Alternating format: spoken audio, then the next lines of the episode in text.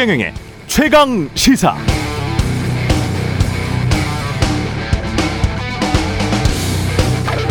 네, 대법관은 누가 돼야 할까요? 또는 누가 돼서는 안 될까요? 대통령과 코드가 맞는 사람 아니면 대통령과 코드가 다른 사람 아니면 정치적으로 완벽히 중립적인 사람.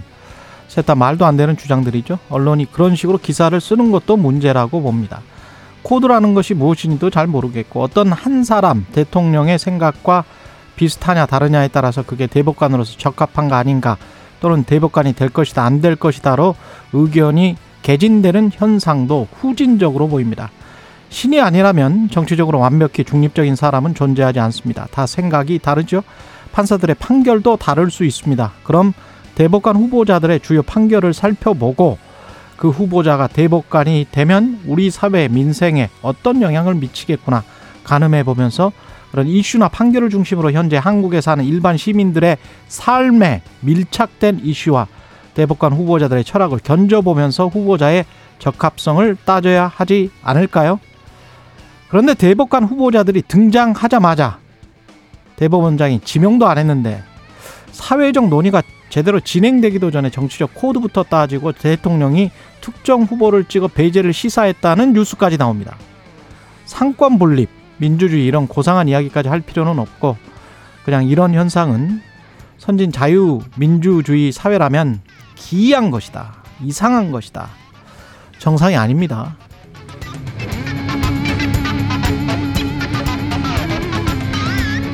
네, 안녕하십니까. 6월 6일 화요일 자유민주주의를 지키기 위해서 목숨을 바쳤던 호국영령의 명복을 빌면서 현충일 세상에 이익이 되는 방송 최경련의 최강시사 출발합니다. 저는 KBS 최경련 기자고요. 최경련의 최강시사 유튜브로도 실시간 방송합니다. 문자 참여는 짧은 문자 50원, 기본자 100원이 드는 샵 9730 콩오플 무료고요.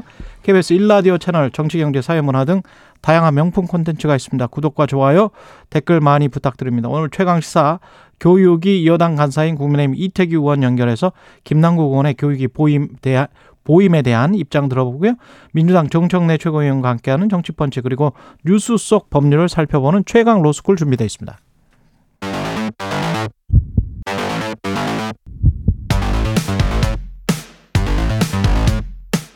오늘 아침 가장 뜨거운 뉴스 뉴스 언박싱 자 뉴스 언박싱 시작하겠습니다. 민동기 기자 김민하 평론가 나와 있습니다. 안녕하십니까? 안녕하십니까? 예, 어제 민주당 혁신위원장으로 이래경 다른 백년 명예 이사장이 임명됐다. 이재명 대표가 직접 발표를 했는데 9시간 만에 사퇴를 했습니다. 네, 천안함 자폭설, 대선 조작설과 같은 과거 SNS에서 이제 글을 썼던 사실이 뒤늦게 알려지면서요. 예. 그래서 이제 물러났는데 본인이 오후에 어제 오후에 표명, 사의 표명문을 냈거든요. 예. 본인이 지닌 뭐 판단과 의견이 마녀 사냥식 정쟁의 대상이 된 것에 대해서 매우 유감스럽게 생각을 한다 이렇게 입장을 밝혔고요. 아, 논란의 지속이 공당인 민주당에 부담이 되는 사안이기에 혁신기구의 책임자직을 스스로 사임하고자 한다 이런 입장을 내놓았습니다. 말씀하신 것처럼 이재명 대표가 어제 오전 최고위 회의에서 이래경 이사장을 당 혁신기구 책임자로 임명을 했는데 사실 발표 직후부터 좀 논란이 제기가 됐습니다. 일단 이 이사장이 이재명 대표가 2019년 공직선거법 위반 혐의로 2심에서 당선 무효형을 선고받았을 때요. 경기도지사 이재명 지키기 범국민대책위원회 구성을 제안했던 인물이기도 하고요. 어. 그리고 뭐 윤석열 대통령을 조폭 집단으로 칭하면서 대통령 퇴진을 또 촉구하기도 했습니다. 이 외에도 코로나19 미국 기원설, 천안함 자폭설, 미 정보기관의 한국 대선 개입설과 같은 확인되지 않은 음모론을 주장을 해서 좀 논란이 제기가 됐는데 논란이 확산이 되니까 당 내에서도 공개적으로 임명을 철회하라 이런 요구가 제기가 됐습니다. 그 두 가지 점에서 놀랐는데요. 첫 번째로는 이 혁신이 어제 사실 어, 신문에 난 얘기가 혁신위에 전권을 주고 심지어는 뭐 당면 개정까지도 이제 고려하는 내용으로 논의를 하면 그것도 수용할 준비가 돼 있다라는 취지의 그런 당 지도부의 언급이 신문에 많이 나왔습니다. 음. 그래서 아 혁신위에 상당한 권한을 줘서 정말 혁신을 제대로 해보려는 거구나 이런 기대도 잠시 가졌는데 예. 언론 보도가 나왔는데 이제 제목이 친명 인사가 혁신위원장에 임명됐다 이렇게 나왔어요. 그러면 음. 당 대표와 코드가 맞는 인물이 당을 혁신을 한다. 이게 잘 논리적으로는 납득이 안 되지 않습니까? 잘 상상이 안 돼서 그런 부분에서 아 이게 혁신위원장의 직무에 맞는 어떤 코드인 것이냐 요게 첫 번째로 의문이 있었고 두 번째로 그래서 이분이 과연 이제 어떤 의견을 가졌기에 친명 인사라고 언론이 평가를 했느냐를 확인을 해보고자 이제 좀 검색을 했거든요. 이분이 근데 뭐 어, 민들레라는 사이트에 글도 올렸다고 하고 그래서 그 글도 봤는데 뭐 그런 얘기 드립니다. 지금 말씀하신 대로 쭉 이제 음모론에 가까운 그다음에 이제 우크라이나 전쟁은 러시아가 이제 일으켰다기보다는 미국이 유발한 것이고 우크라이나에 지금 이제 젤렌스키 정권은 이른바 이제 친미 정권이 뭐 이런 얘기들 있지 않습니까? 그런 얘기 이제 쓴 거예요. 그러면 제가 볼 때 이런 일련의 얘기들은 일반 시민들이 갖고 있는 상식과 굉장히 동떨어져 있는 것이고 그다음에 이제 민주당에 대한 부정적 이미지들이 있지 않습니까? 예를 들면은 편향적일 것이다. 음모론에 의존할 것이다. 그다음에 뭐 어, 북한에 대해서 온정적일 것이다. 중국, 러시아에 대해서 상당히 또 이 어떤 어, 일반적인 사람들과는 다른 의견을 가졌을 것이다. 이런 부정적인 이미지들이 있는데 그게 다 응축돼 있는 어떤 그러니까 그런 것하고는 거리가 거리를 두는 혁신을 해야 되는데 그게 다 응축돼 있는 그러한 인사가 혁신위원장으로 임명이 됐다. 그러니까 상당히 여론의 파장은 클 수밖에 없었던 것이죠. 거기다가 더군다나 이 천안함 자폭설 같은 것은 어 당장 반발이 나온 거지 않습니까? 천안함 함장인 분이 최원일 함장. 그렇죠. 네. 이 철회해라. 그렇지 않으면은 현충일 날 음. 민주당 찾아갈 것이다라고 예고를 했는데 그러한 점에서 비춰보면 왜 계속 이 문제를 당시에는 논란이 있었지만 지금은 어느 정도 논란이 종결된 이 사안에 대해서 또 얘기해야 되고 또 이 생존자나 유족들한테 상처를 줘야 되고 이런 일들을 또 해야 되는 거 아닙니까? 왜 이런 일을 민주당 스스로 어떻게 만들게 되었는가에 대해서 상당한 의문이 커질 수밖에 없는 거죠. 이거 이거는 좀 말도 안 되는 인사를 한 것 같은데 혁신이라는 게 말씀하신 대로 안에서 뭔가를 새롭게 바꿔보는 게 혁신 아니겠습니까? 중국어로도 그렇고 영어로도 그렇고 한국말로도 그렇고 다 그런데 단기적으로 목표는 혁신을 하는 이유가 국회의원 선거 때문에 하는 거잖아요. 음, 국회의원 선거에서 의석수를 많이 가지려면 보편성을 획득을 해야 될 것 같은데 이 사람의 생각 자체가 이내경 씨의 생각 자체가 그렇게 보편적이지는 않잖아요. 그렇죠. 그뭐 어떤 생각을 가지고 있든 자유민주주의 사회니까 뭐 그런 상관없는데 그 사람이 어떤 이 그 민주당 같은 경우는 169석을 가지고 있는 가장 큰 정당인데 그 큰 정당의 정권을 가진 혁신위원장이 천안함 사건 조작이다. 푸틴은 전쟁 범죄자가 아니다.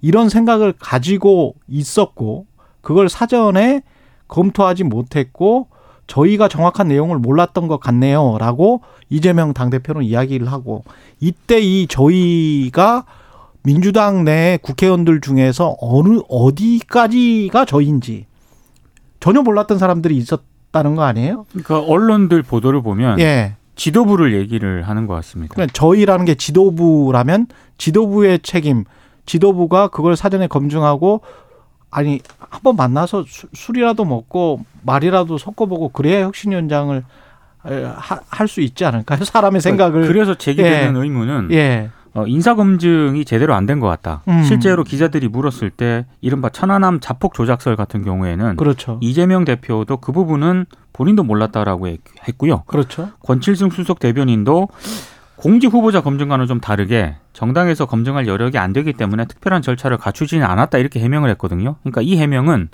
검증 제대로 안 했다라는 그런 얘기나 마찬가지이기 때문에 음. 검증에 조금 문제가 있었던 것 같고요. 또 언론들이 지적하고 있는 문제는 졸속으로 인선한 것 아니냐 이런 지적도 제기를 하고 있습니다. 이재명 대표가 발표 하루 전날인 4일에요. 예, 최고위원들과 저녁 식사를 함께 하면서 인선 사실을 알렸다라고 했고요. 어, 본인도 이 이사장 본인도 4일 밤에야 인선을 통보받았다 이렇게 얘기를 하고 4일 밤. 예.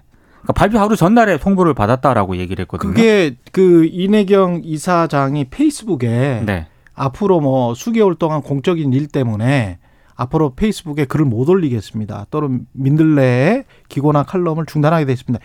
요런 짤막한 글을 올렸었거든요. 네. 이게 이제 3일 전이에요. 그 시기와 딱 일치를 합니다. 지금 맞습니다. 보니까. 그래서 의문이 드는 게 그러면 이게 예를 들면 그러한 어떤 뭐 검증이든 뭐든 뭐라고 표현해도 좋습니다. 그런데 지금 말씀하신 것처럼 이거는 술을 뭐 같이 먹을 필요도 없어요. 페이스북에 다 공개적으로 써놓은 것이고 약간 네. 검증만 하면 나옵니다. 그렇죠. 예. 공개적으로 네. 글을 쓴 거지 않습니까? 예. 이걸 몰랐다라고 얘기하는 것은 이해가 안 되고 음. 지금 언론 보도를 보면은 최고위원이라든가 이 좀 공개되어 있는 이러한 인사들은 대부분 이제 이 내정 임명 직전에야 이제 이분에 대해서 알게 됐다라고들 얘기를 하고 있는데 당의 전략 단위 중에 일부는 알았다는 거잖아요. 그러니까 그렇죠. 이재명 대표가 혼자 생각하다가 혼자 검색하다가 알아낸 인물이 아닐 거 아, 아닙니까? 그건 당연하죠. 누군가에게 네. 추천을 받고 그렇죠. 판단을 했을 거 아닙니까? 그런데 그 단위에서 그러면 이런 논란, 이 벌어질 만한 글이나 이런 걸 쓴 사실을 몰랐느냐? 일부 언론 보도를 보면 뭐 알았다는 보도도 있고 이래요. 그러면은 알았으면 이걸 보고도 이게 이 난리가 날 거라는 거를 판단을 못 했다고 하면은 음. 과연 그게 제대로 지금 돌아가고 있는 것이냐 당의 어떤 정무적인 판단이나 뭐 전략 기획이나 이런 것들이 제대로 제대로 돌아가고 있는 거냐 다시 한번 생각해 보길 바라고 뭐 지금 큰 문제가 두 가지가 있습니다. 첫째로 이후에 그러면 이재명 대표는 어, 이후에 어떻게 될 거냐 어떻게 할 거냐 질문을 하니까 그러면 제대로 된 뭐 또 혁신위원장 찾아가지고 인선을 하겠다 이렇게 얘기를 이런 취지로 얘기를 했는데 그 제대로 힘이 실리겠습니까? 지금 음. 지금 전권을 주는 혁신위원장인데 다 이게 에드벌론 띄워놓고 이렇게 됐는데 그 다음에 오는 사람이 과연 그 정도의 인물이 올 수 있는 것이며 이미 지금 다 거부해가지고 사람이 없었다는 거잖아요. 더 또 올 수 있는 것이며 온 사람이 그 정도의 권한을 가질 수 있는 것이냐 첫째로 의문이 들고 두 번째로 지금 말씀드린 대로 이재명 대표 책임론, 이 지도부 책임론이 불가피합니다. 이거는 다른 사람이 무슨 뭐 한 게 아니기 때문에 그러면 앞으로 소위 말하는 비명계라고 불리는 당내 비주류는 이걸 기점으로 해서 또 큰 어떤 문제 제기를 하면서 총선을 겨냥한 행보를 또 갈 수밖에 없어요. 더군다나 이낙연 전 대표 귀국하지 않습니까? 이 상황이 다 맞물리면 그러니까 일부 언론의 표현은 이렇게 표현을 합니다. 본격적인 집안 싸움은 이제부터 시작되는 것이다. 음. 그런 모습을 노출을 하면서 과연 총선에 국민의 신뢰를 회복할 수 있겠느냐 우려는 앞으로도 계속 커질 수밖에 없어서 이게 상당히 어, 좀 치명적인 어떤 문제가 될 수 있다 이대로 가면 이런 우려가 커지고 있는 거죠. 예. 그리고 경찰이 최강욱 의원을 압수수색했는데 한동훈 장관 개인정보 유출 의혹과 연결돼 있다고 하네요. 그러니까 이제 MBC 기자, 예. 국회 사무처, MBC 보도국 압수수색을 하지 않았습니까? 예. 이제 현직 국회의원까지 경찰이 강제 수사에 나섰습니다. 음. 아, 최강욱 의원 경기 용인시 자택 앞에서 일단 휴대전화 한 대를 경찰이 압수를 했고요. 이후에 국회의원회관에도 수사관을 보내서 압수수색 영장을 집행을 했습니다. 최강욱 의원은 지금 이른바 개인정보 유출과 관련해서 참고인 신분이거든요. 참고인. 그렇습니다. 예. 자택은 일단 압수수색 범위에 포함되지는 않았습니다. 참고인도 막 압수수색하고 그런 경우는 그래서 하여간 흔치는 않은 것 같네요. 그래서 민주당이 예. 과잉 수사다라고 지금 반발을 하고 있고요. 예. 일단 경찰의 언론에 보도된 경찰의 판단은 이런 것 같습니다. MBC 그 임모 기자가 그 한동훈 장관과 관련된 그 인사청문 자료 있지 않습니까? 그렇죠. 이걸 전 열린공감 TV 서모 씨에게 일단 줬다. 전달을 했다. 예. 그리고 이 임모 기자는 MBC 임모 기자는 이 자료를 최강욱 의원실- 의원실로부터 확보를 한 것 같다. 이제 경찰이 이렇게 의심을 하고 있는 그런 상황입니다. 이거는 이제 이제 경찰이 판단하고 있는 거니까요. 사실관계는 조금 따져봐야 될 것으로 보이는데. 근데 지난번에도 말씀드렸지만 한국 언론에서 수십 년 동안 그게 불법이었어요.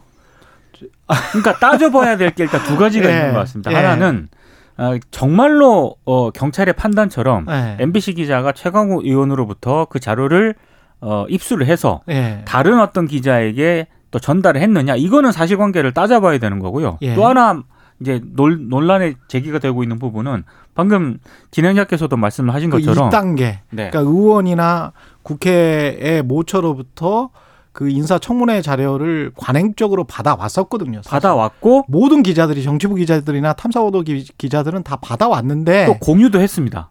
이게 갑자기 개인정보보호법 위반이라고 한다라고 한다면 그러면 수십 년 동안 기자들 수백 명에서 수천 명은 다 법을 위반하게 그러니까 된 거예요. 국회의원과 기자들이 예. 다 법을 위반한 것일 수도 될 수가 있기 때문에 우려가 되는 점은 그럼 앞으로 인사청문회라든가 그러면 못하네. 후보자 검증도. 검증은 검증 보도도 못하네. 위축이 되는 것 아니냐 예. 이런 우려가 나오고 있고 또 하나는 아니 그럼 국회의원과 많은 기자들이 수사 대상이 될 수 있는데 음, 왜, 왜 MBC와 최강욱 의원이냐 이런 또 문제 지적 왜 MBC와 최강욱 의원이고 왜 이 사건이냐? 한동훈 현직 법무부 장관의 개인 명예훼손으로 이렇게 가는 거냐? 개인 정보, 개인정보보호법 위반. 네. 개인정보보호법. 그런 논란이 제기가 되고 예. 있습니다. 그러니까는 그런 이제 뭐 과잉수사다라는 비판이 있습니다. 오늘 신문을 보니까 이게 결국은 이제 유죄 판결이 나와도 뭐 벌금형이나 이럴 수준인데 뭐 이렇게까지 하느냐 이런 불만도 있고 말씀하신 대로 이제 언론 취재의 제약이나 이런 거 아니냐 이런 부분도 있는데 우리가 좀 쟁점을 엄밀하게 나눠서 볼 필요도 있다는 생각이 전 들어요. 일단 최강욱 의원 압수수색은 이제 참고인 신분으로 된 것이기 때문에 저는 이게 최강욱 의원에게 뭐 죄를 묻는다 뭐 이런 차원이라기보다는 물론 그 향후에 이제 수사가 어떻게 되느냐는 진행 봐야 되겠습니다만 이게 뭐 지금 단계에서 저는 지금 단계 기준으로 말씀드리는 건데 최강욱 의원은 뭐 입건을 하는 거냐 이런 거라기보다는 그 전달 경로를 일단은 확인하고자 하는 목적이 큰 것 같아요. 그래서 이게 어떻게 전달되었느냐 그리고 아마도 그 죄를 물어야 되는 대상은 뭐 그 방금 말씀하신 뭐 유튜브 언론 그 소속이었다고 하는 그분들에게 이제 죄를 물어야 될 것 같은데 지금 경로가 그러니까 최강욱 의원 이제 몇 단계를 나눠 보면 최강욱 의원이 MBC 기자한테 유, 최강욱 의원 측이 MBC 기자한테 유출한 개인 정보가 그게 소위 말하는 이제 유튜브 언론 뭡니까? 더 탐사 뭐 언론 그전 열린 공감 TV 그렇죠 열린 공감 TV 뭐 이런 식으로 돼 있는 그 유튜브 측으로 전달이 됐고 그것이 예를 들면 한동훈 장관에 대한 소위 말하는 이제 어떤 집에 찾아가고 뭐 이런 걸로 음. 이어진 거 아니냐 뭐 요거지 않습니까? 그러면 네. 지금 말씀하신 내용은 최강욱 의원이 MBC한테 전달한 전달했다면 음. 그거는 제가 볼 때는 법리상으로는 모르겠는데 지금 말씀하신 언론의 취재 관행이라든가 이런 것들에 충분히 들어가고 충분히 되어 온 사실입니다. 음. 그렇기 때문에 요건 그렇게 판단하는 게 이걸 만약에 단죄하겠다라 그러면 상당히 논란이 클 걸로 보이고요. 법리의 적용과는 상관없이. 근데 이제 MBC 기자가 요 이제 유튜브들에게 준 거 요거를 예를 들면 우리가 일반적으로 협업 취재나 이런 걸 할때 음. 다른 기자들에게 전달하는 다른 소속사 기자들에게 전달하는 경우가 있는데 그런 경우 있죠. 그렇죠. 네. 요 전달한 것 자체를 또 문제 삼는 거냐라고 하면 그건 약간 애매할 수 있지만 그것도 이제 어떤 취재의 어떤 관행이고 공적 목적을 위해 하는 것이기 때문에 꼭 단작은 어렵다 이렇게 볼 수 있는 여지가 있습니다. 근데 만약에 MBC 기자가 이거 줄 테니까 한동훈 장관 한번 혼내주자 이런 의도를 알면서 공감해서 했다. 라고 하면 요거는 이제 문제가 될 수 있는 사안도 될 또 거고. 인간의 양심, 액츄얼 멜리스 정확히 그, 그 뭡니까 언론 언론법을 개정하자라고 민주당이 이야기했었을 때 그 실질적 악의와 관련된 것이었고 그때도 문재인 정부 때도 그것과 관련해서는 이상하게 어, 오용될 수가 있기 때문에 반대를 한다라고 제가 말씀을 드렸고 최강 시사에서도 그런 입장을 견제했기 때문에 거기에 관해서는 또 실질적 악의를 증명하기는 또 쉽지가 그렇죠. 않아요. 그게 또 쉽지 않은 부분이 네, 있고 쉽지가 않습니다. 그다음에 네. 마지막 단계 이게 가장 제가 이 사건 전체에서 가장 이해가 안 되는 게 마지막 단계인데 이걸 입수한 그 이게 실질적으로 왜 논란이 됐냐면 이걸 입수한 그 서모신지 신모신지 뭐 요 분들 중에 한 명이 강서구의 무소속 김민석 의원한테 무슨 덧글을 달다가 고발을 당했는데 음. 그걸 무마하고자 하는 목적으로 이러한 한동훈 장관의 개인정보가 들어있는 USB를 줬다. 근데 이 무소속 김민석 의원은 국민의힘 출신이거든요. 음. 이걸 줘서 여기서 사실 이거를 고발하면서 문제가 시작된 거거든요. 요 예. 행위. 예. 이 행위는 뭐냐. 이 행위가 사실 개인정보보호법 위반 행위거든요. 그렇죠. 예. 그러니까 요게 사실은 제 1차적인 이 법리 적용 대상인 것인데 근데 그걸 상식적으로 그걸 왜 주냐, 왜 주는지가 이해가 안 되지 않습니까? 이게 앞뒤가. 네. 그건 뭐 수사를 통해서 밝혀지겠죠. 저도 이해가 안 되는 부분. 그렇죠. 그래서 사실은 요게 핵심이다. 근데 요걸 수사하기 위해서 앞에 이어지는 일련의 이 수사 과정이 언론의 취재 관행의 영향, 그다음에 지금 여론의 영향이 어떤 영향을 음. 미칠 거냐에 대해서 좀 엄중하게 봐야 되는데 앞으로 논란이 불가피할 것 같다는 최강욱 의원은요. 네. MBC 기자 모른다라고 얘기를 했고 음. 그 해당 MBC 기자도 음. 그 자료를 넘겨준 거는 부인을 하고 있는 상황입니다. 그러니까 한동훈 장관은 또 내가 고소한 건 아니지 않느냐. 네, 그렇죠. 뭐 경찰이 자율적으로 법치를 행하고 있다. 뭐 이렇게 지금 이상한 사건이에요. 주장을 하고 있는 겁니다. 예, 대통령실이 KBS 수신료 분리 징수를 권고했습니다. 일단 그 전기요금하고 KBS 수신료를 지금 통합해서 징수를 하고 있지 않습니까? 예. 분리 징수하는 방안을 마련하도록 방통위와 산업통상자원부에게 권고를 했습니다. 어, 시민사회수석실 산하 국민제한심의위원회라는 곳이 있는데요. 어제 브리핑이 앞서서 회의를 열고 이 같은 권고사항을 결정했다고 밝혔고요. 어, 이 근거는요. TV 수신료 징수 방식 개선 방안을 주제로 지난 3월 9일부터 한 달간 국민 토론을 진행을 했었는데 이 결과를 근거로 내세우고 있습니다. 이 토론은 국민제한 홈페이지에서 본인 인증 후에 추천, 비추천을 누르거나 댓글로 의견을 제시하는 그런 방식인데 일단 뭐 전체 96.5%가 통합 진수 개선에 찬성을 했다는 게 일단 대통령실의 설명이고요. 예. 게시판 댓글 토론에서는 6만 4천여 건 가운데 3만 8천여 건이 수신료 폐지 그리고 음. 31.5%가 분리 징수에 찬성 의견을 나타냈다고 밝혔습니다. 97%? 네. 예. 다만 이, 이 방식에 대해서요. 지난 4월 전국 언론 노조에서는 이 국민 제한 시스템이 동일인의 중복 응답을 걸러내지 못하고 있다. 그리고 클릭, 여당이- 클릭을 한 사람이 여러 번 할 수 있다. 그러니까 중복으로 투표가 된다. 중복으로 투표가 된다. 이런 예. 점을 좀 지적을 한 바 있고요. 음. 또 여당이 투표 참여를 독려하고 있는데 이것은 좀 문제가 있다라고 지적을 하면서 여론조작극이다라고 비판을 하기도 했었습니다. 그 저는 여기가 KBS이기 때문에 조심스럽게만 말씀드리겠습니다. 그렇습니다. 예, 네. 사실과 관련된 이야기만 하는 게 나을 것 같아요. 그렇습니다. 예. 일단 어, 외국의 경우에 수신료 징수 방식은 다양하다 이 점을 말씀드리겠습니다. 그래서 영국 BBC라든가 일본 NHK는 음. 다른 요금막 붙여서 하는 게 아니라 징수원이 있습니다. 징수원이 돌아다니면서 걷습니다.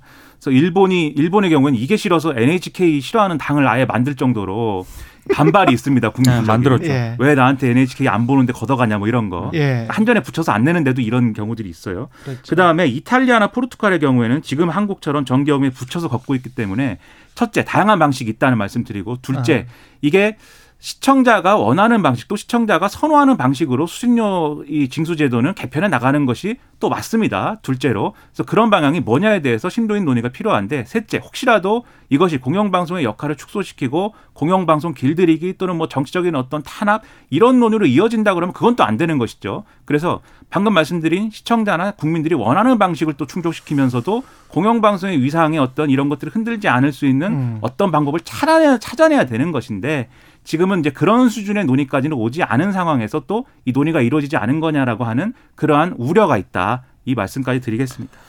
여기까지 제가 언론 자유와 관련돼서는 기탄 없이 말씀을 드리지만 KBS 수신료와 관련해서는 이해상충이 될 수 있기 때문에 저는 아무런 코멘트를 하지 않겠습니다.